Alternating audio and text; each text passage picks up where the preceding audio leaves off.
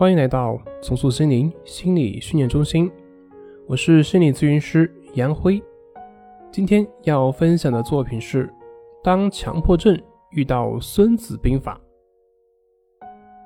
问：强迫症在什么时候会开始好转呢？回答：当他放弃好转的时候，强迫症就开始好转了。这个也就是我们经常所听到的放下。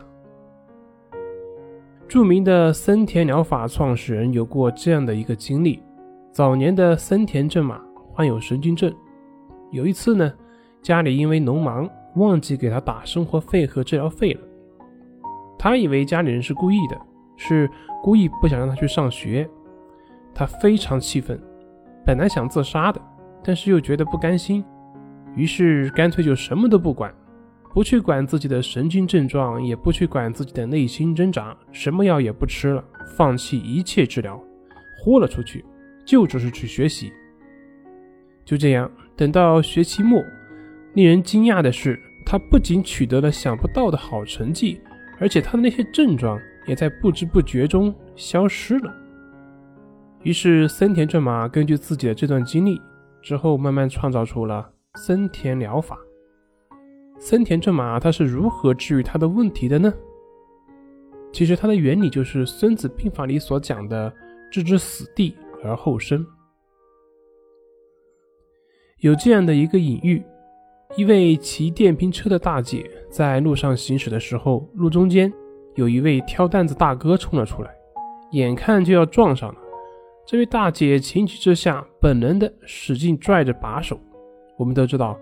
电瓶车是靠把手制动的，也就是说，你越拽着把手，车开得越快。等他反应过来的时候，车已经翻了。以上这个过程就像强迫症，在内心起冲突的时候，你会本能的去压制这种内心冲突，结果你去越压制，内心冲突越严重，越压制，内心冲突就会越严重，直到有一天，你精疲力尽了，算了，不管他了。哎，这个时候你会发现你的症状就开始不管你了。所以，想要解决强迫，需要有置之死地而后生的精神，放弃对抗，任凭症状的骚扰和攻击，不去管它。你不管它，它就不管你；你越管它，它越喜欢管你。所谓的精神交互作用，就是这样的一个道理。当你各种努力都试过了。何不反其道而行之，事事置之死地而后生呢？好了，今天就分享到这里，咱们下回再见。